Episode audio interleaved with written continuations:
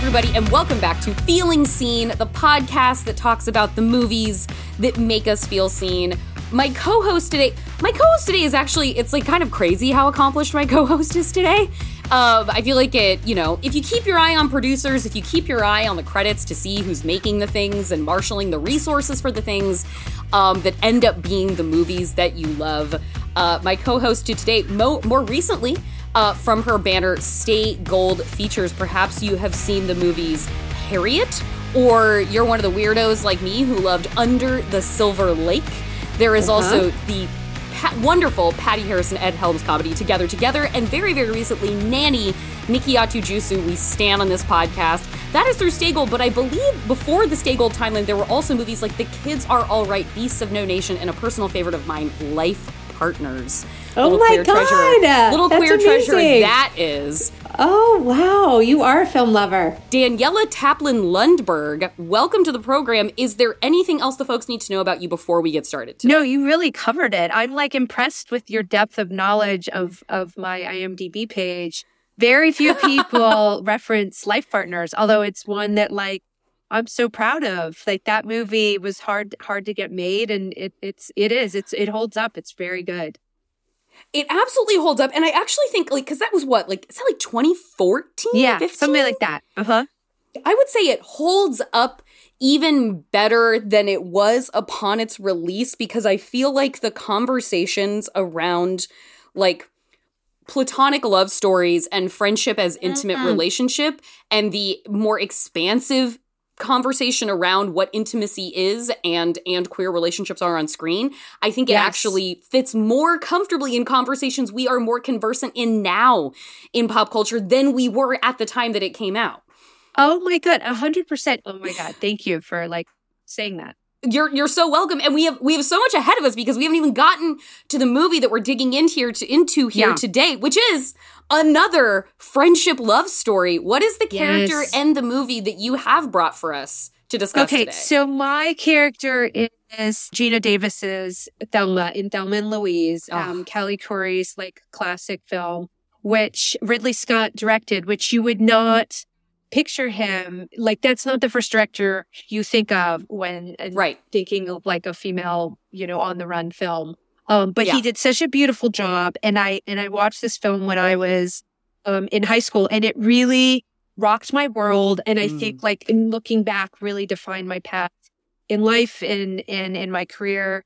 And um, and her character growth in particular was something that I always use as a hallmark, and I just think was great, great screenwriting as well. Just talking about the growth of a character over time and and having that be as much of a visual transformation as an internal one. So um so yeah, that's that's my character. Mhm. It is. Um, is. I can't watch Thelma and Louise. It's in in, in its entirety because again, because it's too wrenching. Because I know how. Uh-huh. It, but like, so like, I'm watching it yesterday. I'm like scrubbing through to points to like like I've, this is a movie I know. It's a movie I've seen, and it was amazing in that format of jumping the way that I was opening on her as the housewife to Daryl, Yes. who has to like she like minorly raises her voice to call out for her husband at the beginning of this movie. She's like Daryl, Yeah. and he's like, you know, I hate it when you holler like that. You can't holler at me like that. Yeah. Thelma, for Christ's sake. Thelma, oh, is he your husband or your father? It's just two days, for God's sake. Don't be a child. Tell him you're going with me. Tell him I'm having a nervous breakdown. That don't carry much weight with Daryl. I already thinks you're out of your mind. Are you at work? No, I'm calling from the Playboy Mansion. Clear right back. Daryl. Daryl! I'm worth Honey, better hurry up! And this is my clue. With my nose, I look like the W.C. Fields of San God damn it, Thelma. Don't holler like that. Haven't I told you I can't stand it when you holler in the morning? I'm sorry, doll. I just didn't want you to be late.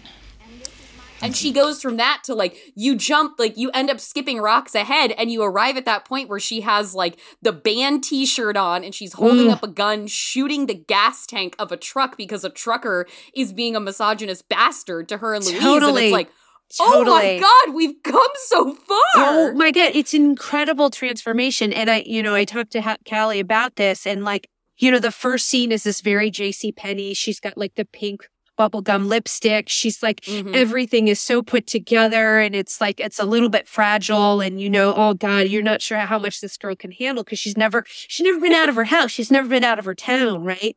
And then she yeah, like gets she in the says, car. She's like, I've never been out of town without Daryl before. I make it, it's so crazy to me. And Louise convinces her to go on this trip and they've got this amazing car. And I just love the scene of her getting in the, in the car, this convertible. And she, she brings the whole house. It's like she's got a fishing net and like five suitcases and they're like going for two days. And it's just like, it's such an example of someone who hasn't ever lived life, right? They, they don't know what to bring. They don't know how to be efficient. They don't know how they'll handle any situation. And she also brings that gun, right? Which is like, the planting of the seed for the whole for the whole film. And um, you're right. It's just like over time. I don't want to be a spoiler, but the movie's like 25 years old, so I think most people have seen it. Yeah, yeah, I Um, think you can go for it. Yeah, yeah. I'm just gonna like spoil the thing, but the the inciting event of this, of you know, the murder of this guy who tries to to rape um, Thelma in in the parking lot. The the first moment she tries to sort of let loose, um, it's from that moment on where she sort of crumbles, and then her partner Louise starts to crumble, and Mhm. and Thelma starts to discover her strength, and she like she robs a, a convenience store because they've run out of money Uh-huh. and um and she starts to slowly like throw away these sort of artificial artifices of her life and it's just that band t-shirt and the trucker hat she fo- she steals from the trucker and like you know i just and she starts to get tan because like it's a Yep. convertible and like there's all this color on her body all of a sudden and i just was like it's so goddamn sexy and she's Oh my God. a- you know like right and i was just like this is a little bit aspirational even though she's like on the run for murder you know Please, don't get mad. Okay, but where are we going? Oklahoma City. Jimmy's gonna wire me some money, and then we're gonna see Jimmy? where we're going. You talk to him?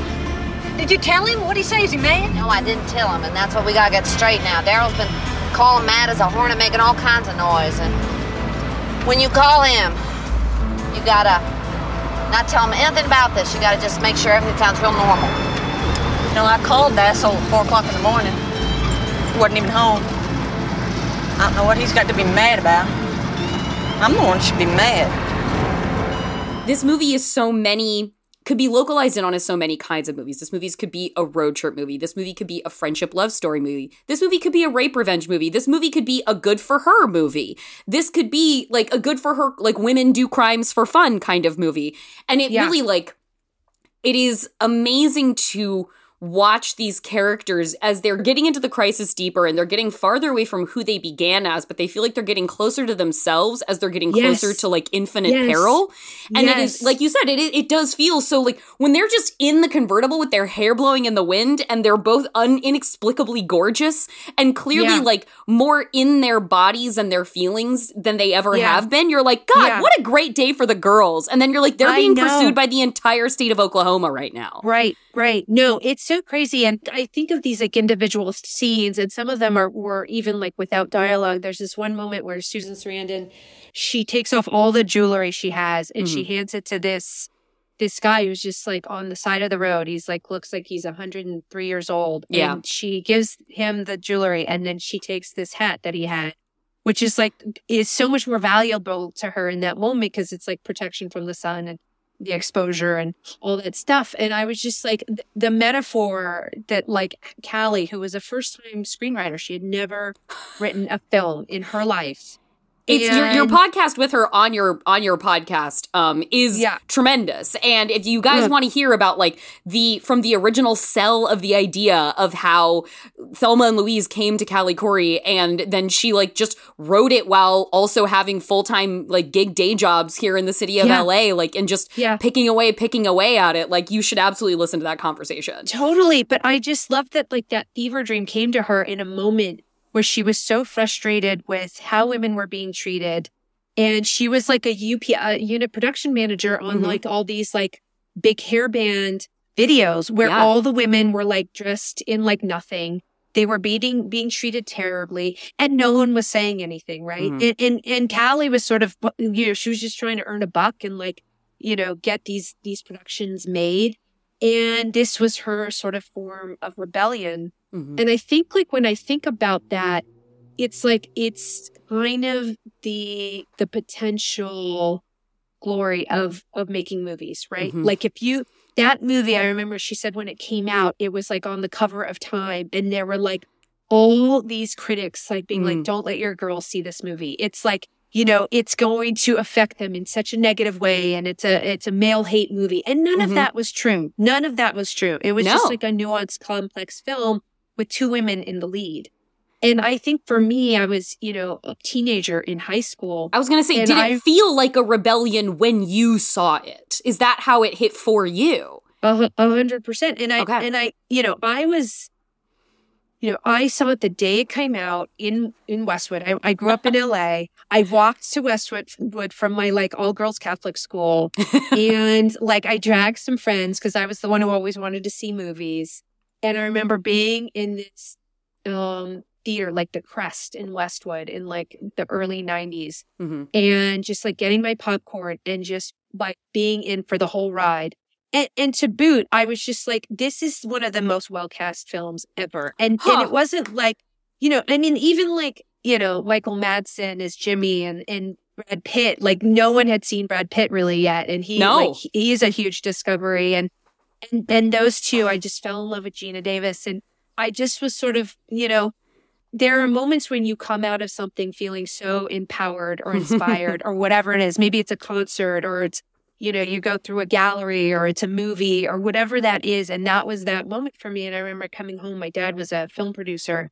I remember coming home and just like, I was a pretty quiet kid, but like I just couldn't stop talking that night at the dinner table. and, you know, I was just like, you've got to see this. Like it was the first time where I felt like so confident in something that I knew was good. Because Wow. you know, as a kid, you're just like, I really respected my father as a filmmaker, and Mhm. I kind of looked up to him. And it was the first time I discovered something before he did, and I I was just like so proud of it. I was like, I'm going to tell you about something that no one really knows about uh, yet. And and by the next in the next few weeks, it just became this like cultural fire stuff. Ah. What happened to your hair? Nothing. Got messed up. Thelma, what's wrong with you? Nothing. Why? Do I seem different? Well, now you mention it, yeah, you, you seem like you're crazy or you're on drugs. Well, I'm not on drugs, but I might be crazy. Identifying with the with Geena's character with Thelma, did it feel like if not like on a, a murder and crime spree, did it feel like when you were watching this that seeing her arc, did it feel like something that was accessible to you as someone identifying, like you said, you weren't very talkative as a kid growing up? Yeah. Or did it feel Yeah. like I didn't know this was an option for me just yet? Or or was it like, Yeah. no, I see how I can get there, but like this person's giving me an access point? You know, it's funny. It it was literally some moments in the in the film, and and it's like this thing that I that I think about. There's this moment where she's like, first time she had like an orgasm, like she Yeah. she had like the best sex of her life for the first time ever, and it kind of like opens her up on one hand. The thing that was really impactful about that scene for me is when when uh, JD, I think was Brad Pitt's character's name, hmm he teaches her how to hold up a, a liquor store. Yeah, the the And- famous with the the hair dryer walking her through how to commit armed robbery. Then I just kind of waltz on in and I say, Ladies, gentlemen, let's see who wins the prize for keeping their cool. Simon says, Everybody down on the floor. Now, nobody loses their head, then nobody loses their head. Uh, you, sir. Yeah, you do the honors. Take that cash, you put it in that bag right there. You got an amazing story to tell your friends. If not, well, you got a tag on your toe. You decide. Simple as that. Then I just slip on out. And, uh, get the hell out of Dodge, yeah. Mm-hmm. My goodness.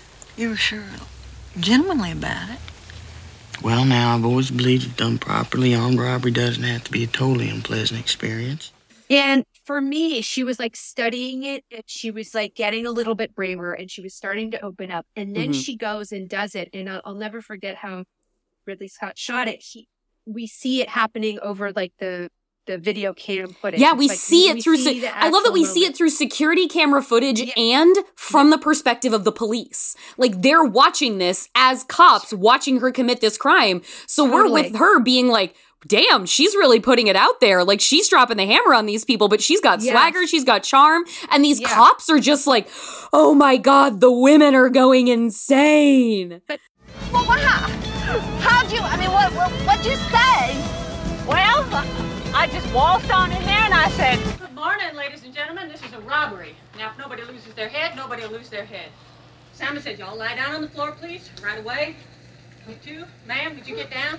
Not you, sir. Let's see who'll win a prize for keeping their cool. Listen, it doesn't have to be holding up a liquor store, but it's just that thing where it's like, I can do this. I can do Yeah. something that feels really hard and impossible. I can just own it.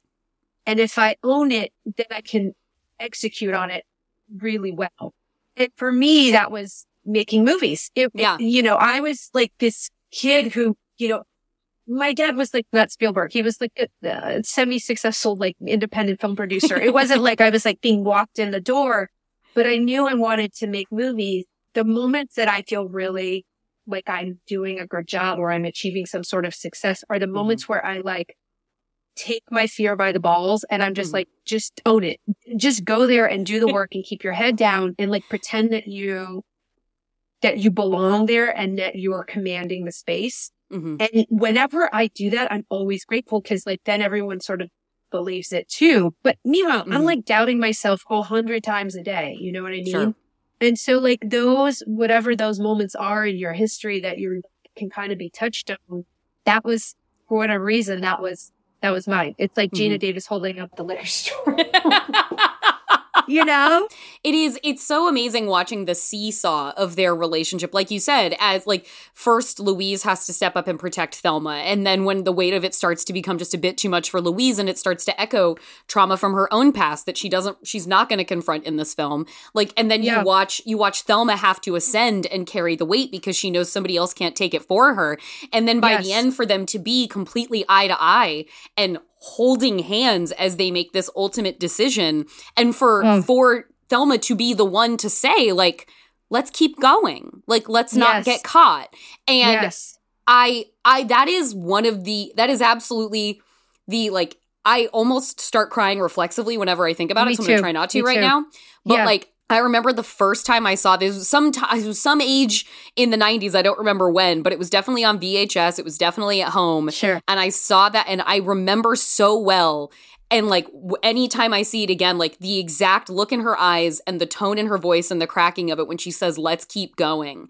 And then that image of them holding hands t- is one of the most devastating incredible moments of cinema that has ever been put to screen I I agree, and yet like it's triumphant, right? Like Yeah. to me, it's like it's not the death of these two women. It's like the, they're just not going to compromise their lives anymore. I'm getting mm-hmm. cry. I'm like starting to cry right now too. It's like, and and for me, it's like whoever you are spiritually, or you know, like, I, you know, I- I just sort of felt like.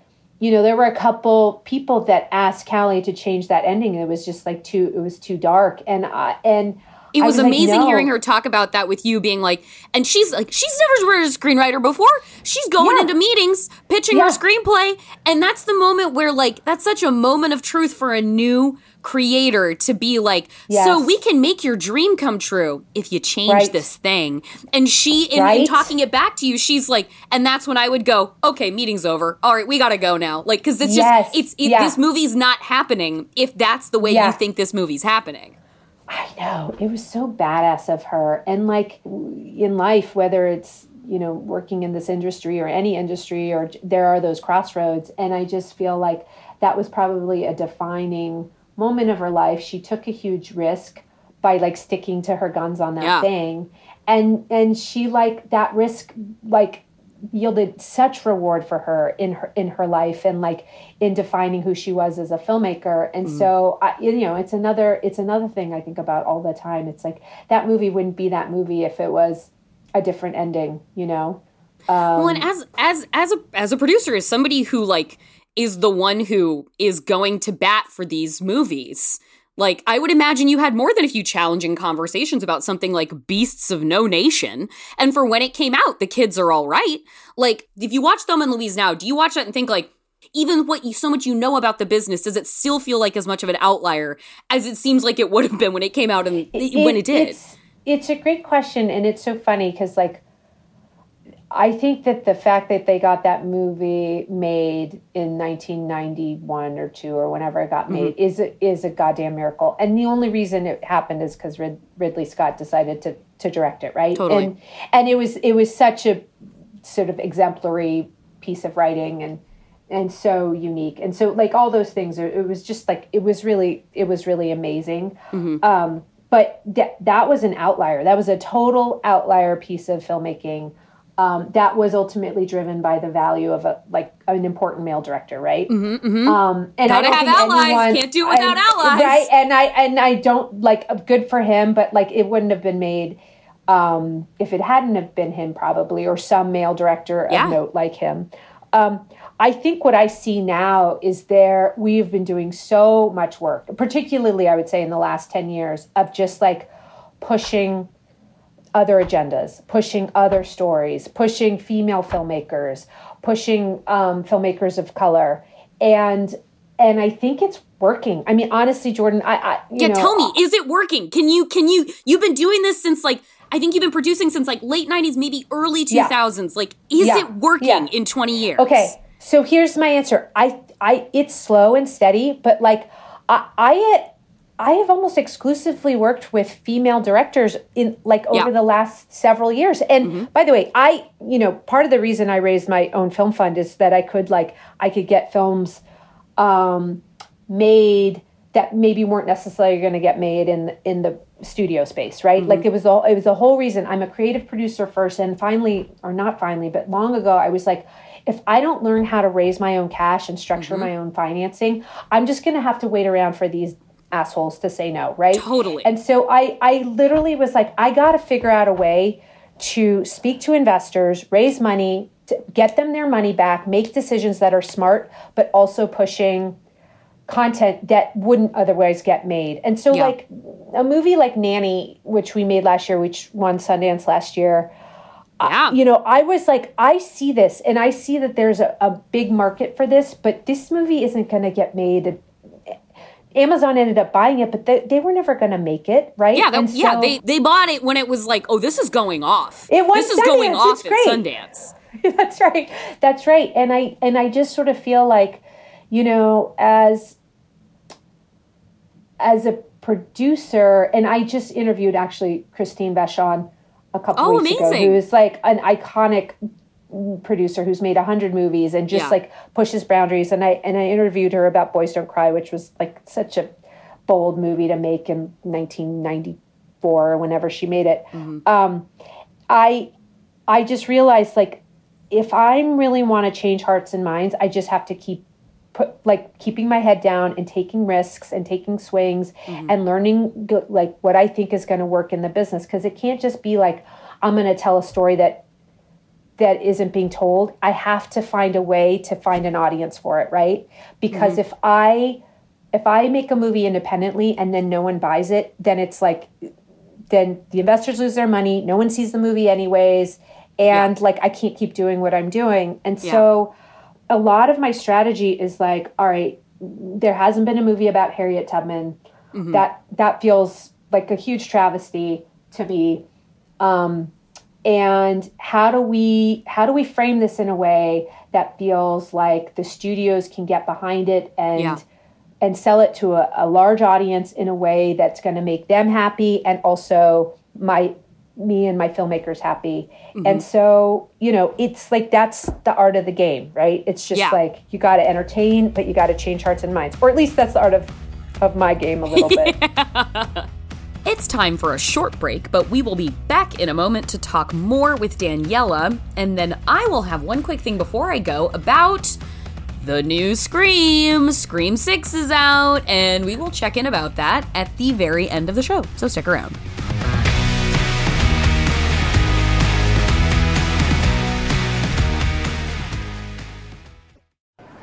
I hope they've got the bread bowl. Have you seen the bread bowl at this place? Mhm. Good evening. Welcome to Maximum Fun. Have you been here before? It's her first time. Very good. Might I recommend our special? Oh, please. Can I interest you in the Max Fun Drive? I'm told they're cooking up something quite extraordinary this year. I've heard about this. With limited time thank you gifts for new and upgrading members? That's right. we'll take it. How would you like your episodes? Uh, can I get them excellent with new Boko on the side? Oh, are there live stream events? Absolutely. You know, if you're interested in events, Meetup Day is returning. What? Oh, you're gonna love Meetup Day. It's the best. Okay, let me make sure I have everything. Max Fun Drive 2023 with limited time thank you gifts, live stream events, meetup day, excellent episodes, and of course, new bonus content. Sounds perfect. Great. We'll get it started and it'll be ready in two weeks, March 20th. Oh, can we also get a couple of waters? Of course. Where am I? On Maximum Fun, What do you want? a podcast miniseries about The Prisoner. Whose side are you on? That would be telling, but okay, I'm on my own side. It's one of my favorite ever TV shows. We want a podcast on it. A prisoner podcast. You won't get it. By hook or by crook, we will. Who are you? I'm Elliott Kalan. Who is number one? Jesse Thorne. But you are John Hodgman. I am not a prisoner podcaster. I am a free man. Are oh, you okay? Elliott, are you all right? Okay, I'll watch it. All four episodes of The Potting You are out now.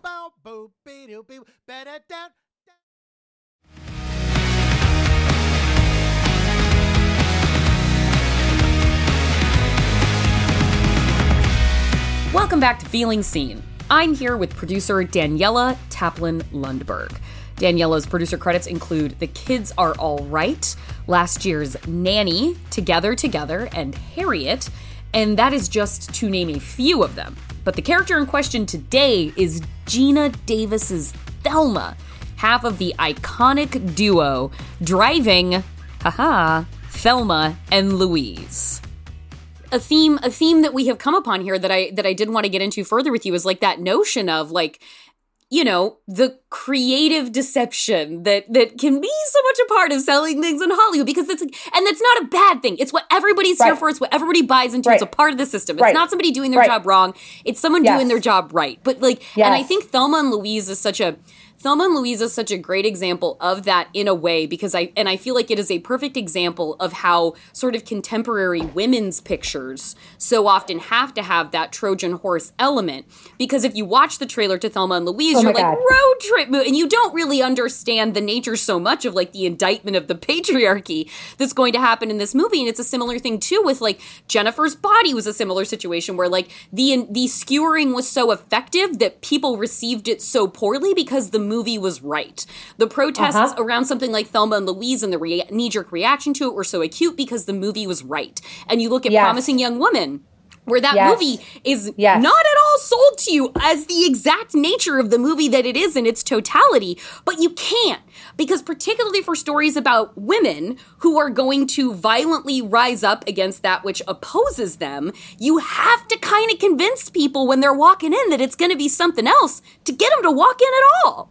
Oh my God, Jordan, you're like, you're so um, hyper articulate, first of all. And like, I, I really appreciate your ability to like, to articulate exactly the thing that, that I try to do all the time. And I'll, I'll use this example of this movie, Nanny. We use this the phrase Trojan horse all the time because in its casing, it's a horror film. It's got this like sort of catchy title, you know, and, and, but really it's, um, it's about this woman who comes over from West Africa and is trying to live the American dream and is really suffering all the trauma of like that nanny culture, right?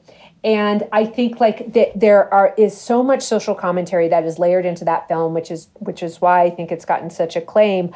But in its casing, it is like it's a horror film with Yeah. scares and, and effects and all this stuff. And I think like if we're smart as as filmmakers, you you gotta you gotta figure out how to get the audience audiences in. And then if you can impact them and have them leaving the theater or whatever the television set feeling slightly different about something, then you've you've really done your job. And so I think that like that is such a sort of really really smart um, observation and analysis and I, I think it's something that we try to when I'm making movies, it's what I try to do all the time for sure. There was a part of your conversation actually with Callie who you talked a bit in the, in your conversation about like how in the 30s and 40s there was a, a robust economy of women's pictures yes. where yes. they were like movies about like the interior lives of women and even if yes. the movies weren't necessarily always good there were these like kind of wonderful opuses to like the feelings of women and obviously sort of like the heyday in the early years of like a Joan Crawford and a Bette Davis and a Katharine Hepburn oh, and that sort of thing. Totally. Totally. I, coming in with Nanny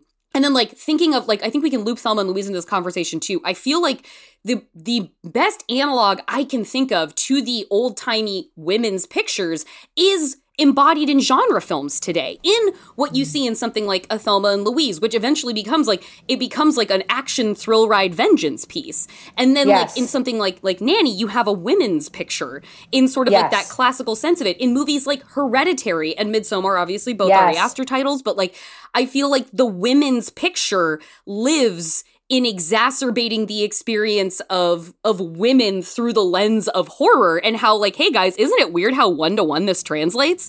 And i yes. wanted to hear about like the sort of idea of the women's picture and its evolution from you as a movie maker and obviously a movie enjoyer.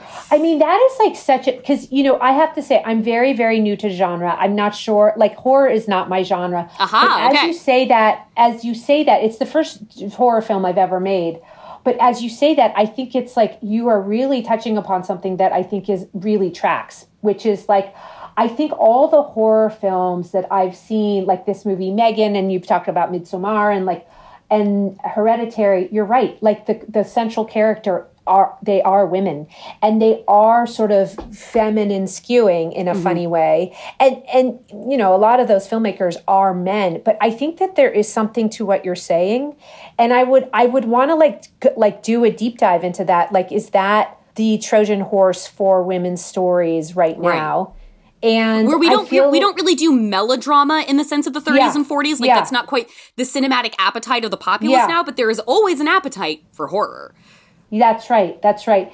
You know, it's so funny. I'm making a movie right now, um, and I'm trying to bring back those great movies, those like movies that like Mike Nichols made and James yeah. L. Brooks made, and like in the in the late seventies and eighties. You know, I was just watching like broadcast news mm-hmm. the other night and like, rewatched that one Hunter. recently because somebody Stop. brought it to the podcast. God, oh it's on fire! oh, I can't. I mean, the like the like the the brilliance of Holly Hunter's performance in that movie, and just like she's so flawed, right? She's got it all together, and she's a total basket case. And like, and I just, I was just like, God, why can't we have movies like this anymore that are just about like flawed characters that are hilarious and broken and all all the yeah. things? And so, you know, right now we're I'm doing this movie with uh, with Michael Keaton and um, another actress that I cannot say yet, but I will soon announce.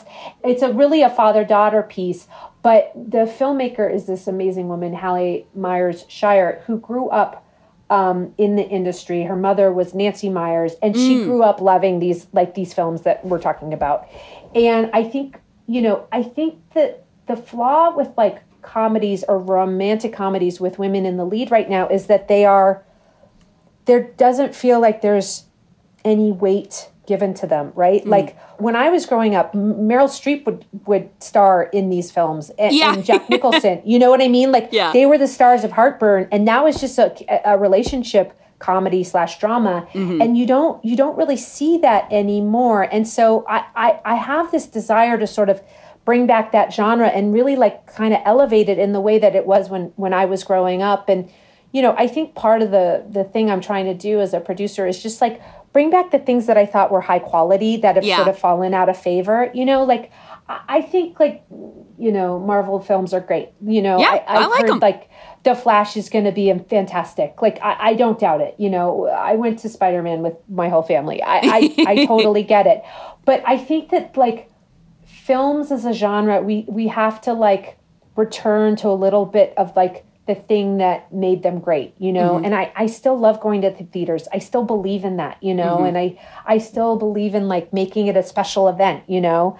Um, so I'm trying to like bring back Amblin films and, and old like Mike Nichol films in my own in my own way, um, and Trojan horse them into the system. So like obvi- obviously this starts with the screenplay with something like a Thelma and Louise and like you bring in a Ridley Scott and you know that's kind of there's magic on both sides there. What Yeah. are some of the other elements of Thelma and Louise where it, for you it's like perhaps elements that we have lost that you can Yes. feel so tangibly in a Thelma and Louise that you're like this is why this is Yes. a foundational part of why I was like I'm going to go into the family business. Yes. Okay. Great question. I think the other part of that film that I really, really responded to was, and I use this word all the time in my podcast, but I really do respond to the authenticity of a time and a place. And I mm-hmm. think so often now, you know, because of tax credits or or because uh, you know Netflix is set up in New Mexico. The amount of times I lament that nobody shoot nobody can shoot in LA anymore breaks Oh my my, God. heart. The the, Right? the nostalgia filmed in LA kick that I have been on lately to just see the city as a character. hundred percent. No, I'm shooting this next movie in LA. You're gonna be. Oh, I'm gonna. bless I'm making heart. this movie for you, Jordan. Thank but, you. Um, but I think that there has become this sort of like generic backdrop for every high school. They're shot in Yeah. the in the same hallway. Maybe this this comedy is shot and the lockers are red, but maybe this one the Mm-hmm. lockers are pink. But there's no there's no defining characteristic of of the places that we're shooting in. Mm-hmm. And I think you know I just listened to this podcast about Polly Platt, who was you know sort of the muse of Peter Bogdanovich and um, and worked with James L. Brooks and and really I think was like the sort of and Cameron Crowe and was the sort of secret sauce to why so many of those movies, Terms of Endearment and Broadcast News and Paper Moon, why those movies were so good. And her whole thing was like a, a film a film is as much about the place as it is about the characters and like and Mhm, and yeah. the backdrop and so she would go and she would like scout all over the country and like find the perfect city for whatever the whatever the film was meant to be and like Mm-hmm. because there had to be that quality of just like again authenticity Yeah. and feeling like you're in actually the place that that you're filming in and like you get that a lot with like all those movies and particularly with Thelma and Louise it's like you know when they're driving and it's like they're driving at night and there's like a full moon and they're Oh. dri- driving through Zion and you're seeing the the mountains and they're like lit and and I'm just like you can't fake that. Like you've got to really like plan to shoot that during a full moon mm-hmm. and like it's got to be a perfect night with the stars out. And listen I'm the first one to admit like money is often an issue for shooting in the places like you can't wait for that full moon sometimes you know? You can't and if it's like if it's overcast like that's just the deal. And and so but like that movie you know i don't think it was a hugely big budget you know but they they really nailed you know when you walk into that bar when they first have that drink that that felt like a real bar Oh. with real cowboys and they were drinking real bourbon or whatever it was you know? And they're driving through and they're meeting those characters along the way and like those people just felt like they they inhabited that place so so authentically. And so that is really the thing that i you know again like you're really hitting upon one of the things i'm really focused on right now. Like we're going to go shoot this this movie in la it's literally a love letter to la hallie and i both grew up in los angeles and i'm like there are some great movies that were shot in la no one shoots in la anymore that's just it's not a thing and so that was like another quality of Thelma and Louise that like really just resonated. You know, I, Yeah. I sort of think that that that film is it's pitch perfect. I think the other thing that I loved about Thelma and Louise is there is such it's really funny. There's it, you know, it's like it's handling this like very traumatic thing, but there's like such moments of levity.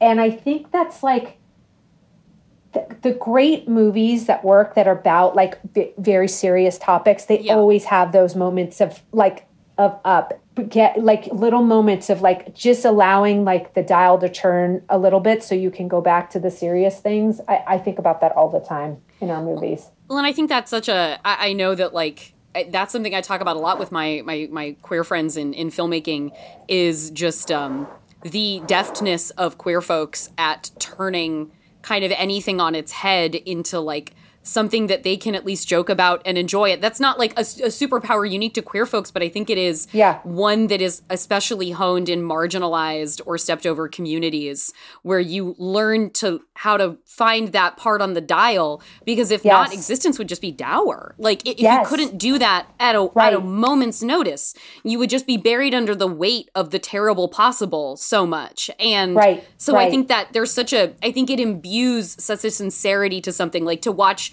Geena Davis in that moment with like where Louise is basically telling her like we need to choose whether we're going to come out of this dead or alive and that means turning Yeah. ourselves in or keeping on running and you know Yeah. she talk, just got off the phone with Harvey Keitel the cop and Gina just looks at her and goes did he have any good news and it was like thank god Uh, they're charging us with murder. Yeah, they say that we gotta figure out if we want to come in dead or alive. Gosh. Did he say anything positive at all? and they just like they smile at each other and they get in the car and that's Oh my why God. the movie endures I think you're right That's about that exactly, exactly right. I mean, I love. There are just a couple moments where she, where Geena Davis calls Darryl. Do you remember that? Darryl yes And he's like, Thelma, how are you? And she hangs up. She's like, he up. knows. He knows. He's never been happy to hear from me in his life. He knows. oh God, I just like love. I love those moments so much, and and you know, I think they're they're as memorable as like these like very very intense moments, or or the Mm. moments of action, or the moments of blowing up the you know the truck or the vehicle or whatever it is. You know, I remember those moments. I mean, Geena Davis anything. just tying a knot in her t-shirt is as memorable as anything else in that movie because the power Totally. of Geena Davis. Oh, she just was so good. She was so good. So my Um, my my closing thing that I would I wanted to come to is is the the crossover in our streams of uh, I know that your dad was a, a producer on Mean Streets and Yes. one of the characters that we have had brought to the show is the filmmaker Lucky McKee brought Harvey Keitel's character from Mean Streets as the Oh. character that made him feel represented. Oh and my gosh! you know, Wow. you growing up watching your dad do this work and perhaps watching him having done it on mean streets and, and learning through that and then you know coming to this place where the art that he made is influencing people that have come on this show and now coming here and talking to me about what has motivated you in your work. I just sort of wanted to hear from you about like being a participant in what it sounds like in a self-aware way of that like circular power of like consumption and creation that fuels Yes. these works of art that make people feel represented and make them Yes. feel like they have a port in a storm sometimes. Yes, yes. Well, it's so funny. My dad made like these two iconic films before I was born. Um, but I think that like it's this family business thing where you, I grew up listening to these stories, and my dad really believed that art and artists are transcendent and it's the thing that can impact people most. And i think that like even as a child you know it really wasn't like i was living like this crazy existence. But like i had always heard these stories where like you know bob dylan and and mick jagger and bianca were at my parents like you know wedding reception in the backyard of their laurel canyon home. And and uh but but but the thing that like really resonated for me in the stories of the last waltz and mean streets Mm. was just that like it was a time and place. These these these filmmakers had something to say. Mm-hmm. They needed um, someone to like promote and proselytize for them. Mm-hmm. And i think the idea of being my dad was the person who like launched one of the greatest filmmakers of all time, arguably, right? Yeah. Martin Scorsese's career. Mostly because he didn't know what he was doing at the time. I mean, my dad was just like, "Oh, you put your own money into movies?" Like, "Oh, he, like he didn't know you weren't supposed to do that." but I think like the impact of like launching someone into the stratosphere that has like impacted so many hearts and minds and I, I hate that i keep saying that but it really it is how i feel is to me like everyone does their own thing right? Like everyone tries to like impact the world in some way or do their mm. best or you know you know we wake up every morning or at least i try to wake up every morning and be like all right how can i how can i push? How can i help what mm-hmm. like how can i make the world a better place today? And this has been the thing that i've discovered i can do. Mm-hmm.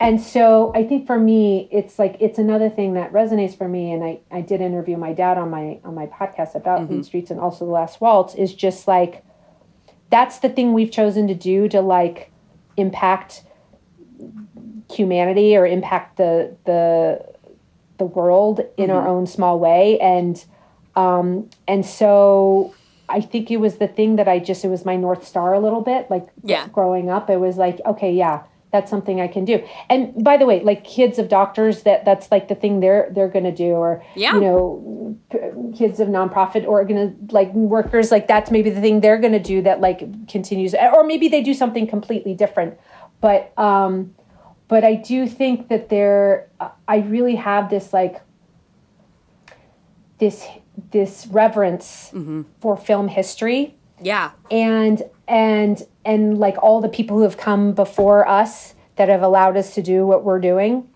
And i think that that's the thing that helps me stay clear of what i want to be doing. You know like i i'm also trying to do tv and i i, I think that's like really exciting as well but i think for me i'm really like uh, i'm the product of of my parents and i really do believe in the power of film and so it, it's the thing that like gets me jazzed in the morning you know Yeah. and I still I still believe in it, and that and that's my thing. You know, other people have other things that get them jazzed and get them get them excited about like making impact, but but this is my thing. I don't know if that answered your question. but- No, it really does. And um, as somebody who's who's trying to to do the same thing, uh, it means a lot to hear you say that. I, I feel very entirely aligned with you on that. Um, Oh, you're so like brilliant. I'm like I think you're so great. thank, thank you very much for that, and just thank you very much for taking the time to talk to me and come. This has been such This a wonderful flew. conversation. Oh I've my so god, enjoyed so this. fun, and um, I'm so psyched to have met you.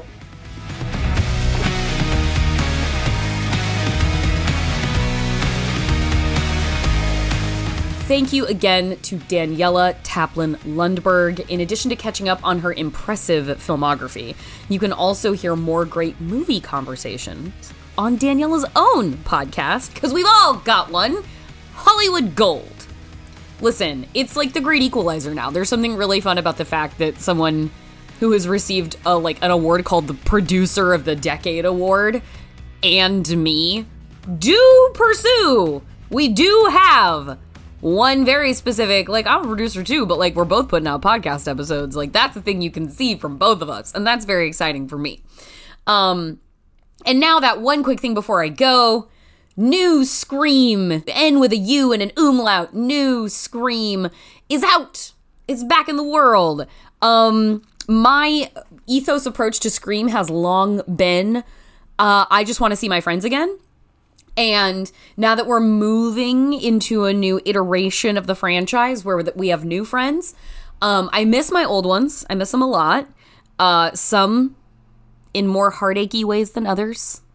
RIP, you know who you are. I guess I won't spoil what happens in five if you haven't seen five. If you haven't seen five, you know, certainly don't care about six, but anyway. Um, but I like my new friends. I like my new friends. In the second half of five, we really got to kick in and feel them being characters with each other. That's Mason Gooding, Jasmine Savoy Brown, um, Jenna Ortega, and Melissa Barrera. And so it really sent me into five. The end of five sent me into a really good groove going into six with the the core four as they will be designated in six. And I had a fun time. I had a fun time. Um it was here's like my my overall is that I loved the second half of five, but I like the entire experience of six more than the entire experience of five. So they're they're both working for me. They're both working for me, uh, just to different degrees, different levels. I had a I had a really good time. Melissa Barrera really settled in by the end of five. Her damsel in distress girl wasn't super clicking with me, but then when she got to be the aggressor and she got to be more proactive, I thought she really clicked in, and I think she's she stays in that mode uh, for six. So I thought Melissa Barrera was was strong here. Jenna Ortega, what a star! Jenna Ortega, the moment. Um, she's just any time with her on screen is really time well spent. Mason Gooding is like even more of a himbo in this movie, and what a, a delight that is. And I, I love him and Jasmine Savoy Brown as twins. It's very cute. Uh, the cold open is great. I really like what they've done with the place. Uh, and Kirby, listen, Kirby fans, I think you're going to be really happy. I'm not going to tell you how to feel about this movie because, you know, there there's some bobs and weaves doing a sixth where like you hope it lands for people. I hope it lands for people. I hope they had fun like I did. I, I would like to think that if you've been waiting for Kirby, that the you will be pleased. I think that's that's my biggest like I think it objectively get nails it is um we can all be thrilled for the return of Kirby Hayden Panettiere's character. Welcome back to Kirby and welcome back to Hayden Panettiere who took time away from working in the industry to deal with a lot of personal stuff and get herself right again and we wish her the very best we we wish her more continued success. It's so nice to see her again. Like like I said, I just want to see my friends, and in this movie, I get to see my friends. And it's a if you liked how much more like strikingly violent five felt, this one is even more so. Like this one, this one hits even harder. Matt Bettinelli Olpin and Tyler Gillett, uh, they they are directing another sharp cutting, hard knocking Scream movie. So believe me, we have not relented in that regard at all. And I think, uh, you know, you got some red shirts in there, but there's generally like they they there are so many people on that Scream Six poster. You may have noticed. I actually think that like. I think it. I think they the the cycle works pretty well. I, I didn't feel belabored by all of those faces on the new poster. And you know what, guys? Dermot Mulroney having a great time. I think this guy's having a great time, and we love to see that too. So yeah, Scream Six. Uh, it looks like it's the the advanced forecasting is that this movie might open to fifty million dollars. And that's rad. Like, that is awesome. And let's just pause for a moment to consider that the sixth installment, the fifth sequel in a horror franchise, is about to open to possibly $50 million. That is nuts.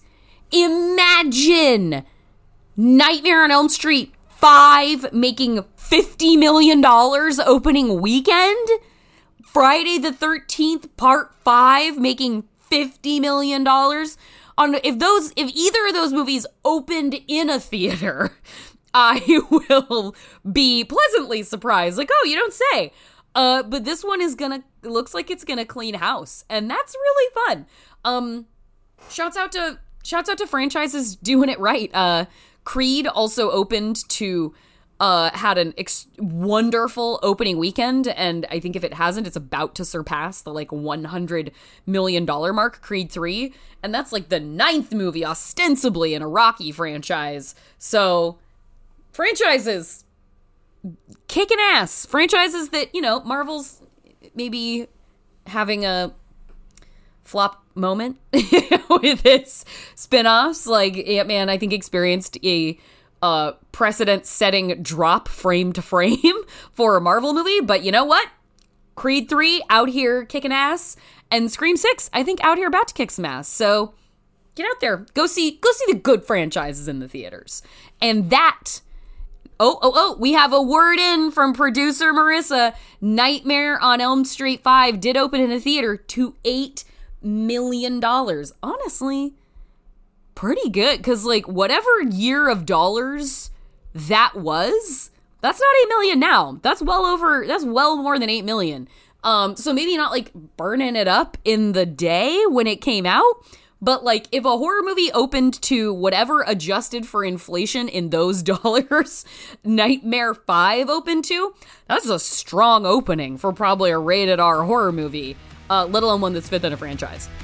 So shouts out to Nightmare on Elm Street 5, you really held it down. Um, and that, on the note of Nightmare 5, that is our show. You can follow us on Twitter at Feeling Seen Pod, or you can send us an email at feelingseen at maximumfun.org. If you want to follow me, I'm Jorcru on Twitter. That's J O R C R U. Our theme music is by Andrew Eapen. The show is produced by Marissa Flaxbart. Our senior producers are Kevin Ferguson and Laura Swisher, and this is a production of Maximum Fun.